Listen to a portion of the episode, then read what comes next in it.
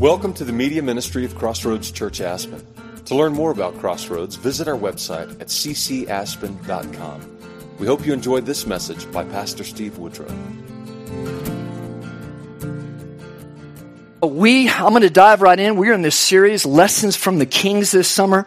and I'm trying to do something a little different to give this big, big kind of big overview of uh, the Kings, from Samuel to Kings through Chronicles, uh, to learn. What are the lessons we can learn? Because history repeats itself. The whole Old Testament's there, um, repeating itself. We're to learn, right, from history. And what are these lessons that we can learn today that we desperately need, not only for our own soul, but the church and for our own nation today? And we've been walking through those.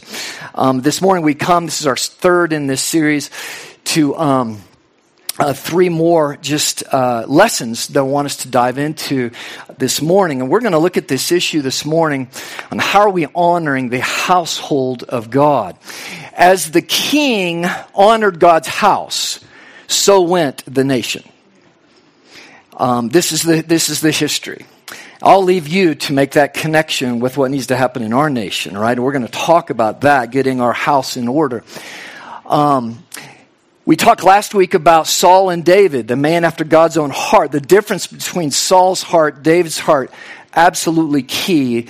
Where's our heart?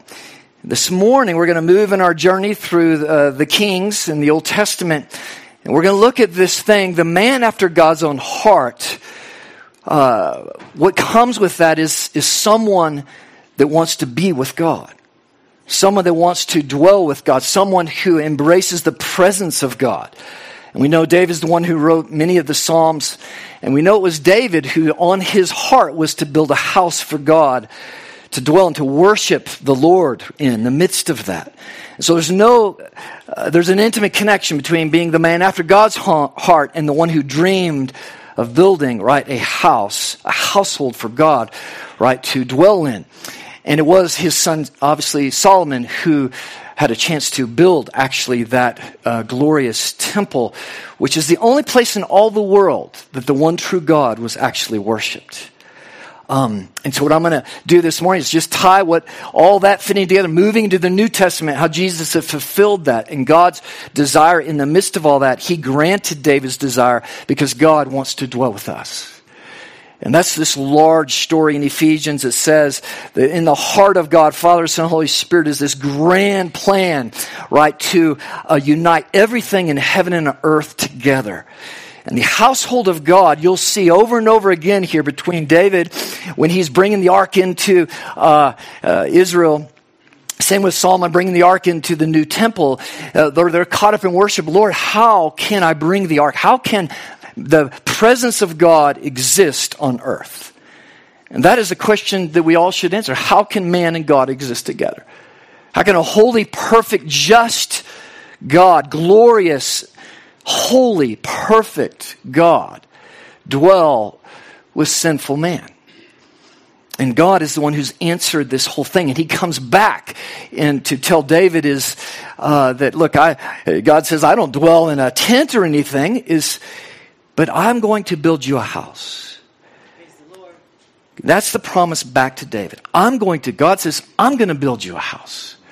And we see all through this grand, glorious story from the beginning to the end, God's heart is to have a family and to dwell, have his children dwell with him in his house. And we move into the New Testament, we see, whether it's Ephesians 2 and go to multiple places, God carrying out through history this glorious scheme of how is heaven going to come. And remember, we, we've, some of us grown up in a revivalistic idea where, man, how can I get to heaven? We always talk, well, how can I go to heaven?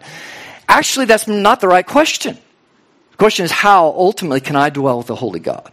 That has to be dealt with first, deeply inside the soul. The other thing that's not right about that is, yeah, we'll temporarily go to heaven now, but you have to understand is God is bringing heaven to the earth. He's restoring this place. His whole plan from the beginning was to dwell with us The New Jerusalem is coming back. God's presence, all of heaven, the fullness of God's glory, not just this fire we're going to see this morning that comes down and consumes the, the sacrifice in the temple, but the full glory of God coming to this place. And He's in His process of saving this world, redeeming souls, making your very soul and heart a temple, the presence of the Spirit of God, so that we might be able to live in the presence of a one that is beyond glorious and loves us more than we could ever, ever imagine. This is the course of history. This is what this is all about. This is what God has been doing. His salvific work all through history is building a people for himself. And with everything we're looking at, all the chaos going on in our nation, and the world right now, is our priority needs to step back first. And are we honoring God, your house? Are we honoring your presence? Until God's people do that, the nation will not, as we're going to see this glorious promise, no matter what we throw up to God, we're not going to see our nation healed, we're not going to see hearts healed until his house is healed. And there's a cleaning process until zeal for my house is brought back. And we see David in Psalm 69 I say, zeal for your house, God, has consumed me. We see Jesus repeat that when he went in and cleaned out the temple. And his disciples remembered it was said of him that zeal for my house will consume me. Folks, we need today God to stir our hearts, right? Stir his church again. Where is the zeal for the household of God? Where's the zeal we see in David, as we'll see, as the great worshiper?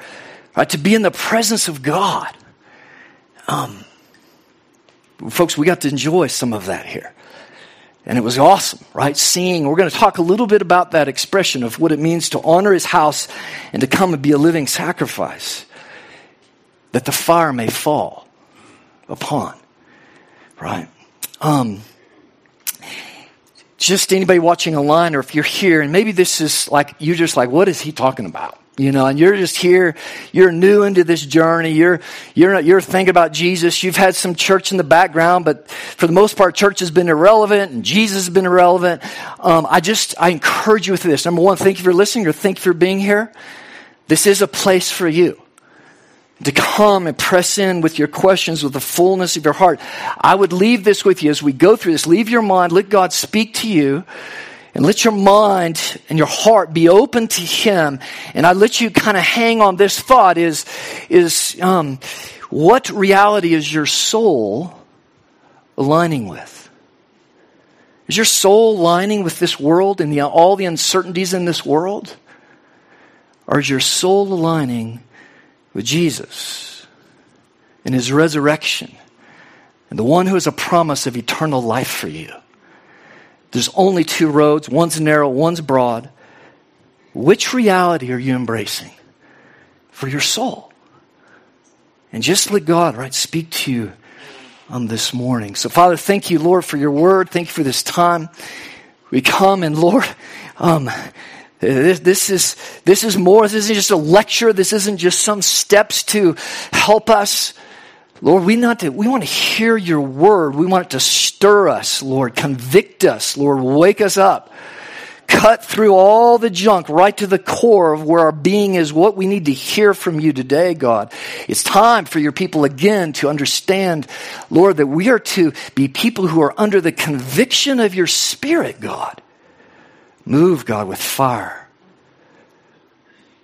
And overwhelm us with your amazing grace, your mercy, and Lord, move among your people a new sense of humility, a new sense of zeal for your house, a zeal for the things that please you, God. Father, we want to see our land healed.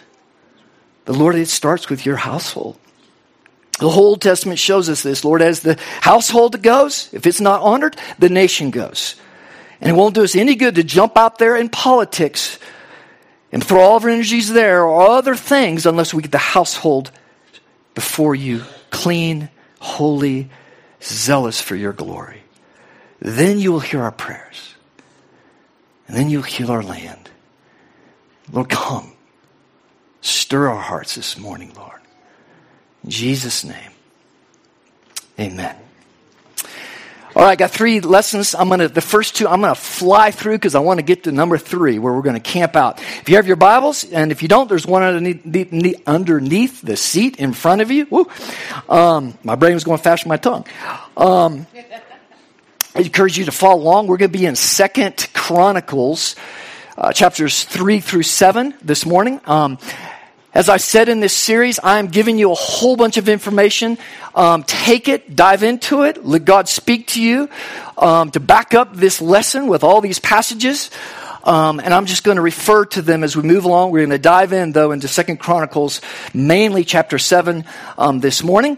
But I got two lessons, lesson 7 and lesson 6, before we get right to, um, uh, to the final one this morning. Lesson 7, then we want to get to 9. So, the first one, folks, people after the heart of God desire to enjoy the presence of God and work to build the household of God where heaven and earth come together. Um, 2 Samuel 6, we see here that David, the man after God's own heart, soon after this, is that David was getting this longing. He wanted to be with God. He wanted to worship God. He was the worshiper. He was the man after God's own, heart. And uh, if we're seeking God in our heart, when God touches us, a natural expression is worship right? Not just with one aspect of our being, but what is the great commandment? To love the Lord of all of our being, heart, soul, mind, and strength. And to love God is to worship God. You can never separate those. You cannot say, I love God if you are not a worshiper of God. You cannot grow in your love for God unless you're growing in your worship of God. These go hand in hand. You cannot remove the intellectual idea of love from the radical manifestation of worshiping our Lord. And we see, again, this is the, the practice, right, we see in, in, um, in God's Word. And so David comes, right, in, in 2 Samuel, and he's, he's trying to get the ark, right, into, uh, into Jerusalem, the presence of God. And, and um, you know the story. Well, Again, go and read it. But remember, they try to bring it in, and, and he's setting up a tent for it, uh, and he wants it close. The presence of God, the ark was the symbol of the covenant, the promises of God that they are God's people. It is a powerful uh, thing that wasn't just an image or a symbol. It actually, right, carried the presence, the power of God, right, into battle and everything else. And, um, so, in the midst of this, though, they, they didn't take time to read the commands of how you're to move and to honor the, the glory and holiness of God. And, and Uzzah reached out his hand, if you remember the story, and he was just struck dead, boom, on the spot. And, and this just halted everything. And, and this caused David to go back and, uh, and really say, Lord, what, how? And he, he pleads before the Lord, how can I bring the ark to me? How can I bring your presence to me, God? How can I get you close to me? How can I bring you into Jerusalem, right? And into the city of God and, and worship you? And, uh, and so he goes back. He, he, he sees the law. It was the Levites who were to carry and everything else. And, and, and he's able to bring it in. And, and he brings it in in chapter six and seven. And um, again, go check this out in detail, but um, this is where David just cuts loose. Let's just put it that way. And as Julie was saying earlier, uh, the word for right for for blessing and, and worshiping is um, many of the Hebrew words. Uh, the Hebrews never prayed silently. This is a Stoic Western thing. There isn't such a thing in the Bible. You did everything out loud, like out loud right? And so when we say, hey, let's pray, if we were biblical early Christians, everybody meet this place would erupt with prayer. Only Americans would say, let's pray. It's like, mm, you know, it's just silent, right? Um, I encourage you to break out of that. There's something that happens when you speak the word. The logos is the spoken word, right? Is to worship out loud. When you're when you're worshiping, pray out loud. Just go back and you're, you're worshiping before God right? And you're praying, you're out loud, right? Anyway, so he finally, the ark is coming in and, and they took extra precaution. Every six steps they stopped and sacrificed. And, uh, and David just cuts loose. He just cuts loose. Um, those of you, many of you know the story, but he, um, here's the king, the man after God's own heart, strips himself down to his, his little linen thing. And he's just dancing before the Lord. He's just letting it rip overjoyed that God's presence is with him. is with his people. He's the shepherd of God's people, of his house, right? And he's coming into with this joy of making a house for God. Um, but you know the story. You have his wife, Saul's daughter, Michal, who's up in the window watching. She's disgusted. She's disgusted by that, you know, extravagant expression of worship. Um, and that cost her dearly. Um, and so, what do we learn from that? People after God's heart. Desire the presence of God. And I just leave it with you to think about extravagant worship. We're going to come back to that because we're going to see Solomon's form of extravagant worship. Um, but folks, I just ask you, what kind of sacrifice when it says to be a living sacrifice before God? What does that look like? Do you know him? Are you like David? Is there times where you just cut loose and you're just like, ah, I just, Lord, you're so good. You're so good. And we'll come back to that statement as well. Psalm 84, one of my favorites. Um, verse 4 Blessed are those who dwell in the house, ever singing his praise. You are blessed to put yourself in the household of God regularly, lifting up praises to God. Young people, I'm telling you right now, you want God's favor on your life. No matter where you go, college or whatever it is, you get yourself in the household of God. You might just have, well, I don't like the music, I don't like the preacher, I don't like, find a place. Not gonna find a perfect place. But you get into the household of God because it's there that God promises His favor, His blessing on your life. It is there. He will speak to you. He will meet you in that place because the command on our part is to bring a, bring a sacrifice of praise. That is not just alone. It is primarily together as God's people. So whether it's a little house church wherever you're at, or whether it's a massive mega church, you get yourself into the household of God and you will put yourself in the stream of God's favor and blessing over your life. You try to live this life to follow God and think you're going to love God and experience His blessings outside of His household, it will never happen. The lessons of the king could not be any clearer. You honor the house, you honor the presence of God, and God will honor you. And he'll honor you with friendship and community and bless. It just goes up, down the, the line, right? Honor the house, right? And so, um, Ephesians 2 we move this God moving. What is through Jesus now? He's torn the veil. He's right, and and I'm just giving this huge picture. Right, He's created this beautiful household now.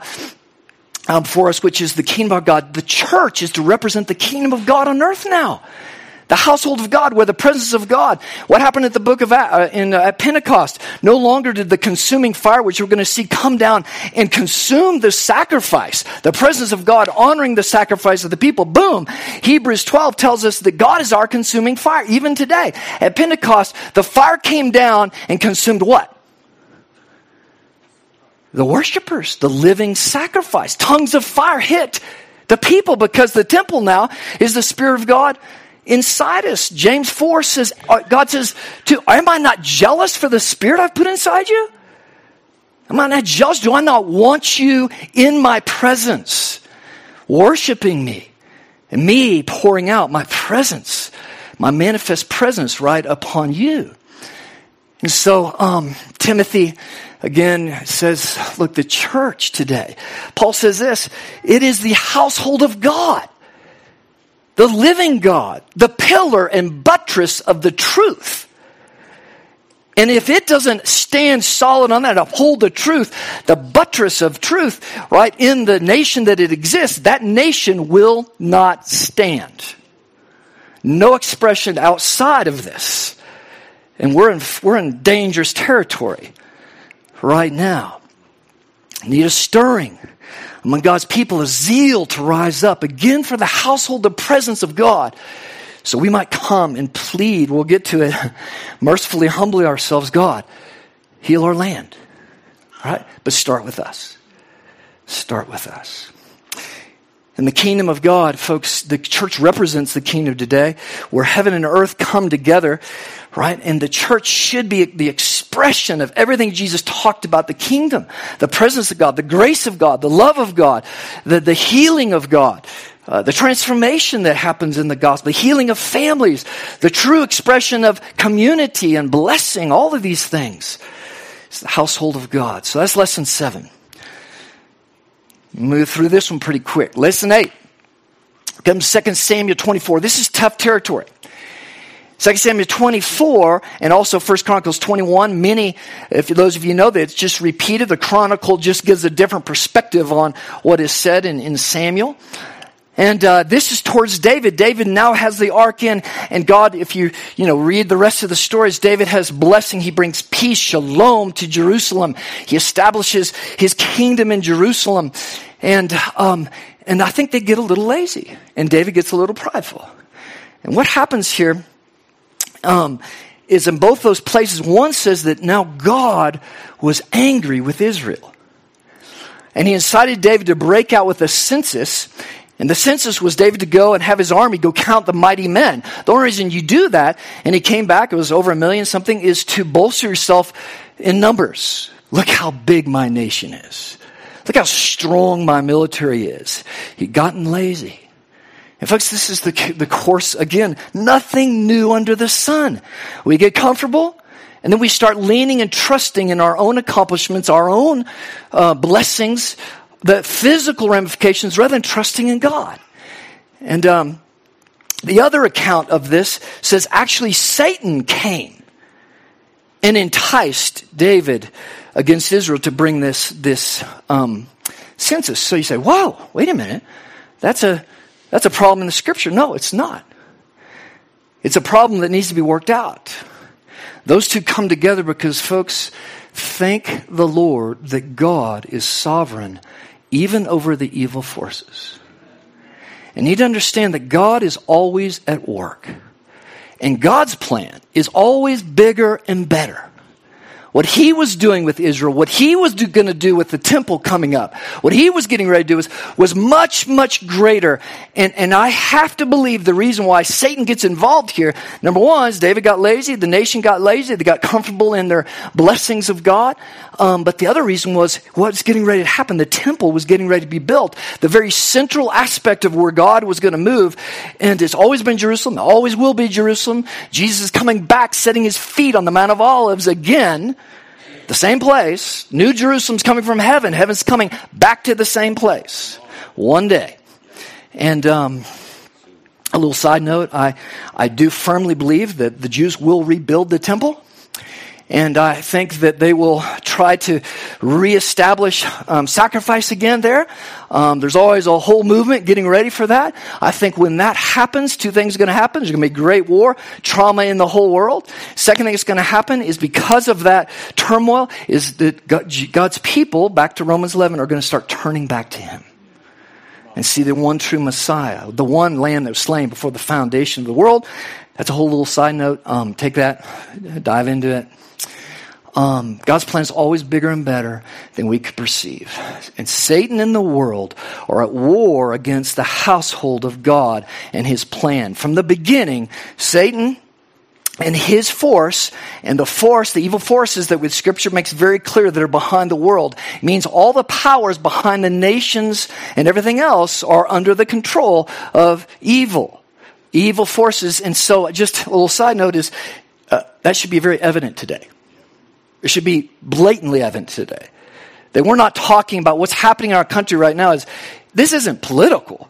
This is primarily a spiritual move, right? And uh, because again, it's nothing new under the sun. Go study all the scripture. And in this situation, we see Satan gets involved because he wants to halt God's plan, his movement, right, of getting his house built and God's people established in Jerusalem, where again the Messiah would later come, right? And uh, on this, and we'll come to uh, the details of this in a minute. Um, but does this make sense, gang? Because I want to move on here. Ephesians 6, right? What does that say in the New Testament? This fits together beautifully, right? Is put the whole armor of God in. Right? Stand, make your stand in the evil day. You do not battle with flesh and blood, but primarily with powers, evil powers, principalities, authorities that are behind this world system.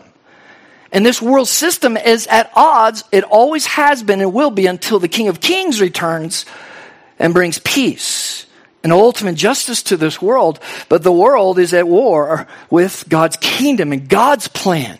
But God's plan is always bigger, and He uses, folks, it's the glory of His grace. He uses my mess ups, He uses our failures, as we've seen with the kings and David and others. He uses all of our wrong steps, and His mysterious, glorious, gracious way moves it all towards His plan. He works out all things together for good for those who love him, right? Have been called according right to his purpose. So that's lesson eight. Here we go. We're going to go camp out here in lesson nine. Folks, many of you know this prayer. Um, the lesson is the prayer right out of, of uh, Second um, Chronicles 7.14. And God says it to Solomon after his presence had come down and, and uh, just, con- just uh, um, affirmed and blessed the temple. He says, If my people who are called by my name humble themselves and pray, seek my face, turn from their wicked ways, then I will hear from heaven and will forgive their sin and heal their land. Wow. What a promise. Now, some of you maybe have been taught, uh, you know, that oh, that was for Israel. It's not for us today. I just take you to Second, Second Corinthians chapter one. God says, "All of my promises are yes in Jesus Christ."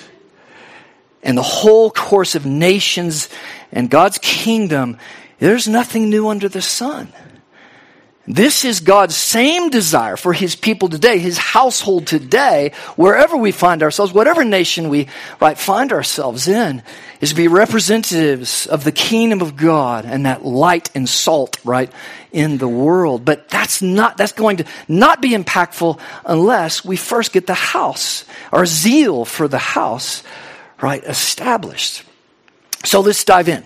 This is Second Chronicles, and I'm going to start in chapter three. I'm going to just bounce through some things. Chapter three says, Then Solomon began to build the house of the Lord in Jerusalem. Remember, David could not build, it, he was a man of blood, bloodshed, and uh, but it was on his heart, the man after God's own heart. And God promised, I'll build you a house, but it's going to be your son Solomon who's going to build that house. And it says, Then Solomon began to build the house of the Lord in Jerusalem on Mount Moriah, where the Lord had appeared to David his father at the place that David had appointed on the threshing floor of Ornan the Jebusite. So here's what's really important. This connects back to the previous lesson.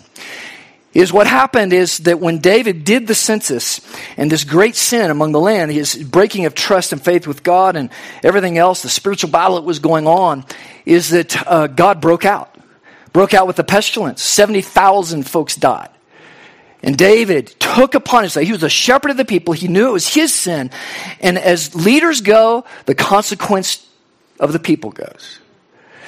And uh, David, a righteous leader, you know, took it upon himself to, to p- press in. And, and it's an amazing story because it says that he pressed in and and that he, he had this vision of the angel of the Lord with his sword. And, um, and so behind the pestilence were again spiritual powers. And, uh, and David intercedes and he, takes it to the, the threshing floor of Ornan is, uh, and he bought the, he was commanded by the prophet to go buy this place. That is where the temple ended up being built. And you know that that's Mount Moriah? It's the same exact place that Abraham took Isaac to sacrifice that God provided the lamb. God is always doing something bigger and better than we could ever imagine. And the enemy is always about thwarting God's plan. And Mount Moriah is the place where the temple is. This is the place that our Lord said, Destroy this place in three days, I will raise it. And where our Lord came to be the final sacrifice on the cross, to die to, and to open up eternal life, to be raised on the third day, right? So that we could be, have access, the very access to the presence of God anytime, anywhere. The veil was torn, top to bottom. Um, the fulfillment of that. So amazing, folks. One of the reasons why we're doing this series is because today there's this movement that is downplaying the Old Testament. And I want to say as loud as I can, is that movement is only going to lead you to the pit of hell. Is that the whole, all of Scripture fits together. All of it is glorious. All of it is used for teaching and rebuking, and it fits together like a glove. You do not understand the New Testament unless you have a foundation of the Old. And so hopefully what I'm doing is just giving a little taste of how this massively fits together in God's glorious plan of healing and redemption in the world, how this beautifully all connects right together. And so back to Second um, Chronicles and to this prayer, our last lesson that we were going to camp on um, here uh, this morning. Um, that was chapter three. In chapter five, we see that Solomon brings the ark right into the temple. And in the beginning of chapter 6 says, Then Solomon said, Lord um, has said that he would dwell in thick darkness. Um, but I have built you an exalted house, a place for you to dwell forever. And uh, jump over to verse 18. Um, but will God, this is Solomon, but will God dwell with man on earth? Behold, heaven and the highest heaven cannot contain you, much less this house that I have built. So again, you see the overwhelming sense of the glory of God. His fire comes down and consumes the offering. In other words, His manifest presence is there in the midst of God's people. And we see in the New Testament the th- same thing, right, happened um, at Pentecost. And um, let me jump, uh, just hold on that. Let's jump over um, to chapter 7. As soon as Solomon finished his prayer, fire came down from heaven and consumed the burnt offering and the sacrifice. And the glory of the Lord filled the temple so much so the priests could not, they were on their face before in the presence of God.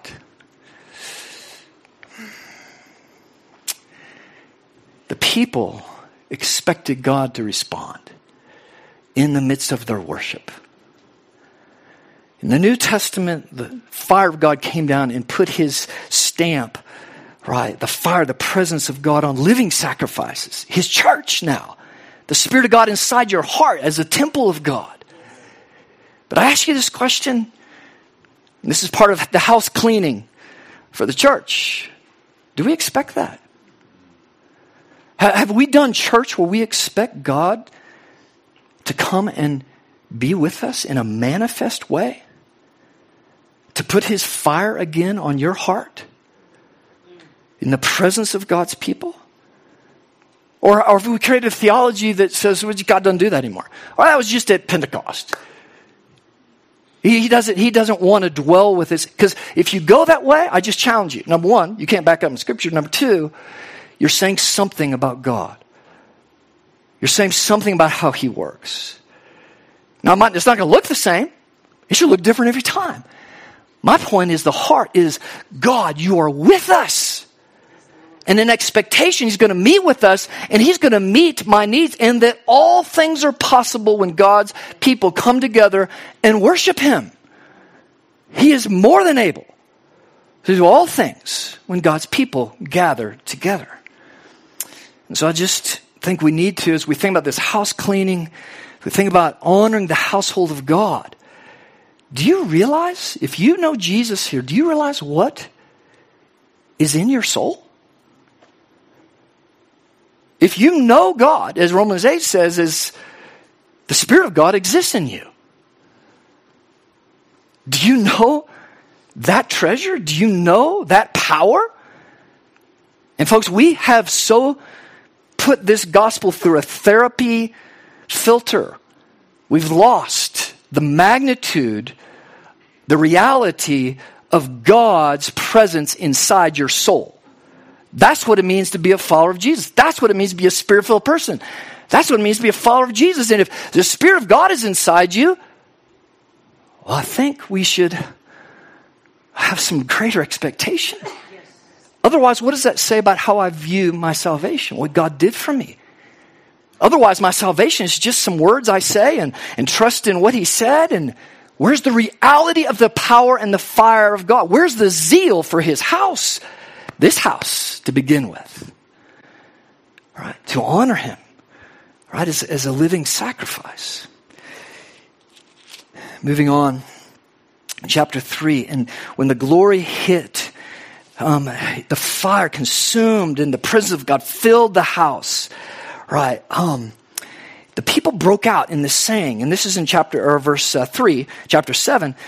And the people broke out and they gave thanks to the Lord, for He is good. For his steadfast love endures forever. He is good. This is over and over. His steadfast love endures forever. He is good. His steadfast love endures forever. You'll find this all throughout the Psalms. You'll find it in Ezra this exact line. We don't know exactly where this came from, most likely from David. It's worship, this was a key line of when God's people in his presence, you're good, God.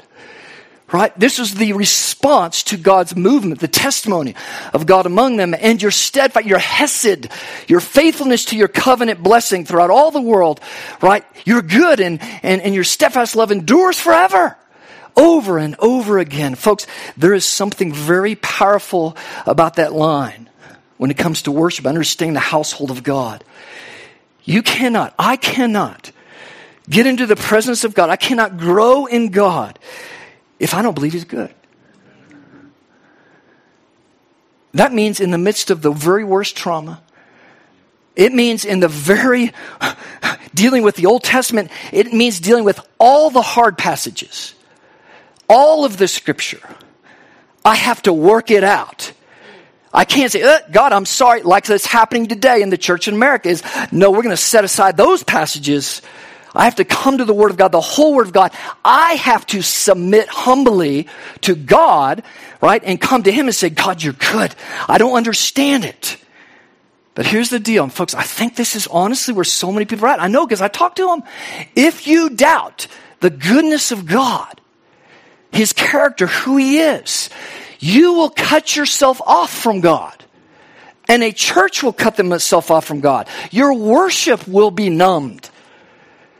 The whole idea of worship is to stoke this, to come. This is why, in the midst of our pain, in the midst of the hardest things in life, I need to come. It's worship among God's people that lifts me up, lifts me up, where I'm able to say, even in the midst of these things I don't understand, God, even in the midst of this that happened in my life, even in this trauma or whatever it is, God, you're good.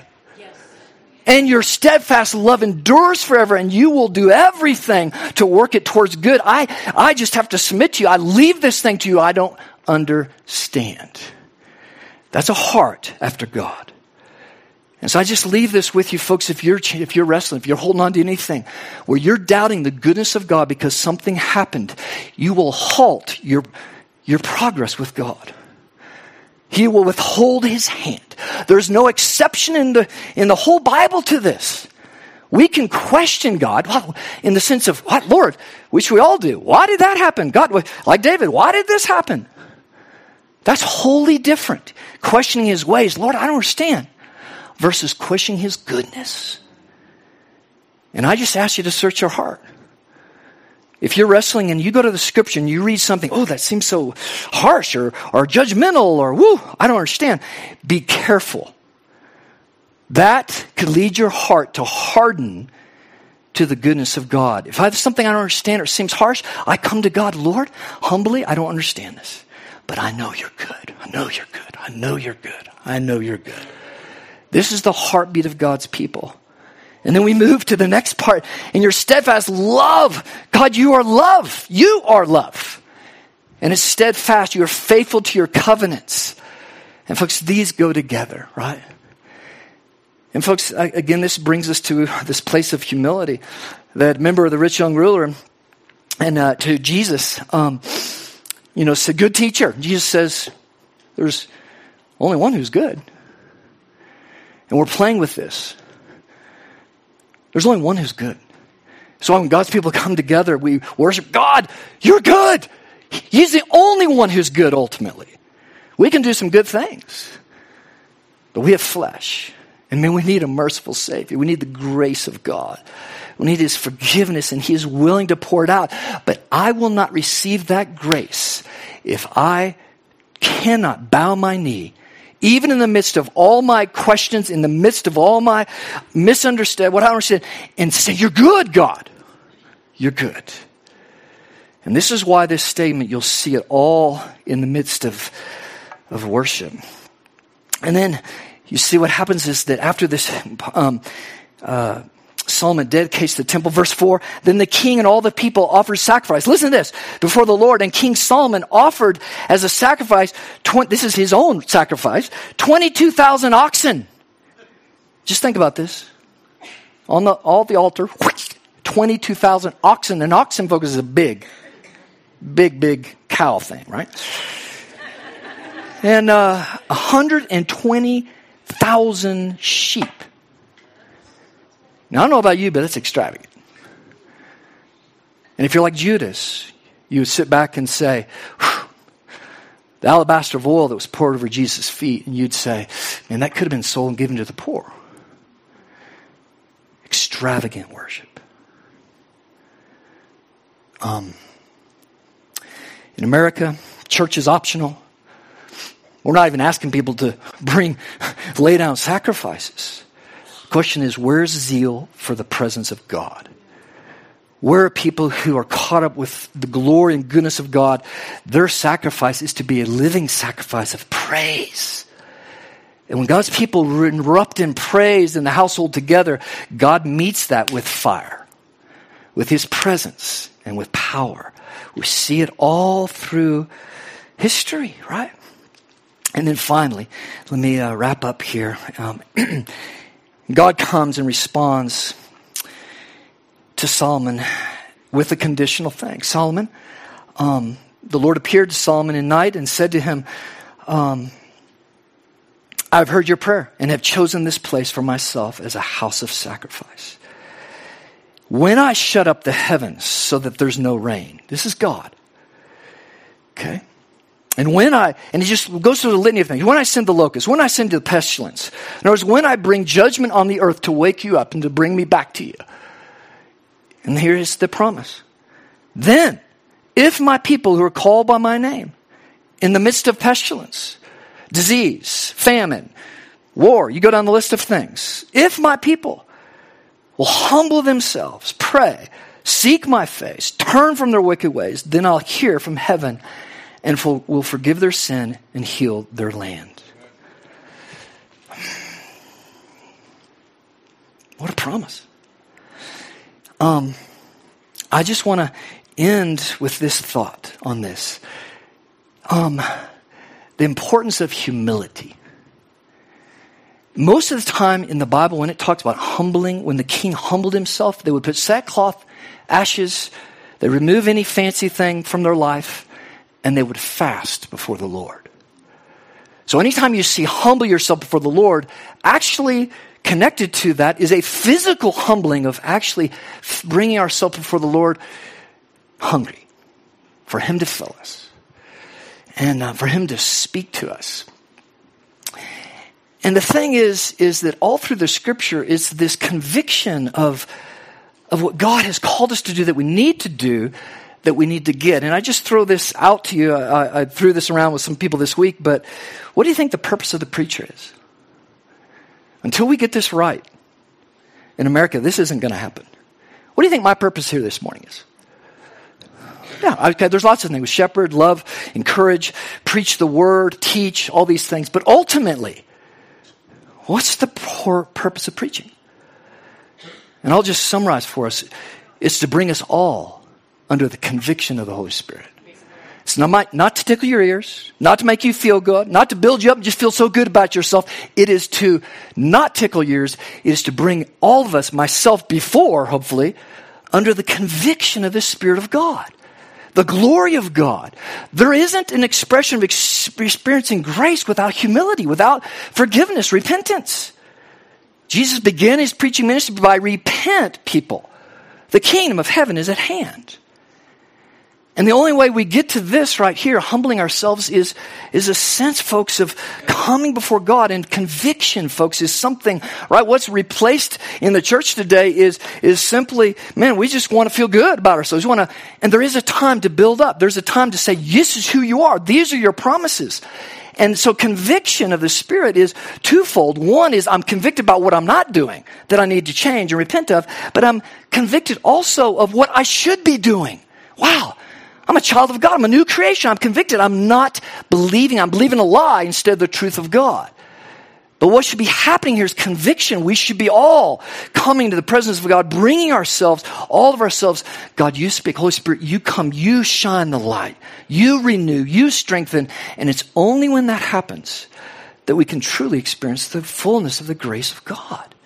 Does that make sense, gang? Um, and so, Derek, y'all come on up. Um, um, folks, I, I just personal testimony on my part.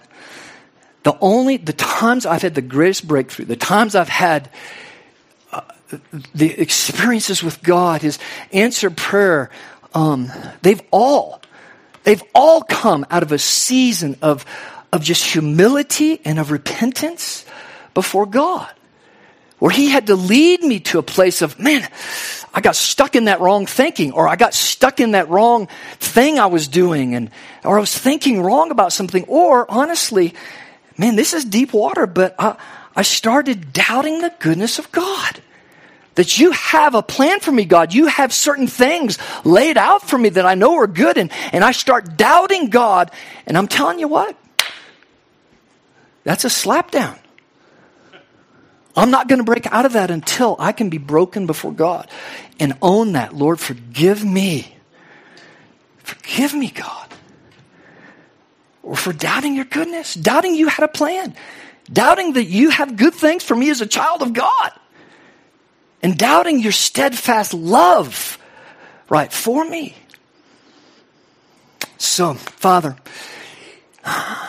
just ask your Spirit to come, Lord Lord, move in, in my heart and your people's heart. Liz, well up, stir up a zeal for your house. Would your people gather together, Lord, to enjoy you, to rejoice in your presence, to lift thanksgiving to you. Nothing heals the soul like that. Lord, teach us what it is to be humble before you, convicted by your Spirit to be your children, to embrace all of the good things of God. Love you, Lord. Worship you, God. Your Spirit, you're in this place. And Lord, we know you you have good things for us. You want to change us, bless us, heal us, comfort us. Come and do your work. Come convict us so that you can heal us, so we can receive your grace.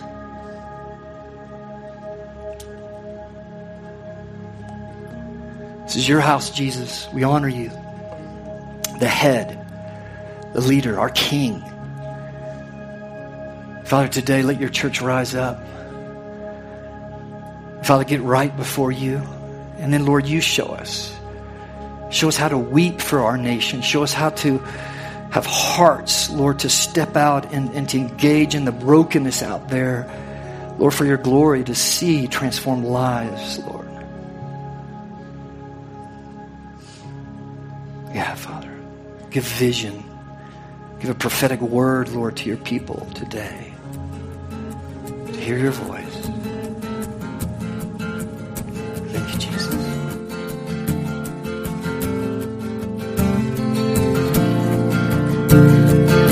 Thank you for listening to this message. To hear other messages or learn more about Crossroads Church, visit our website at ccaspen.com.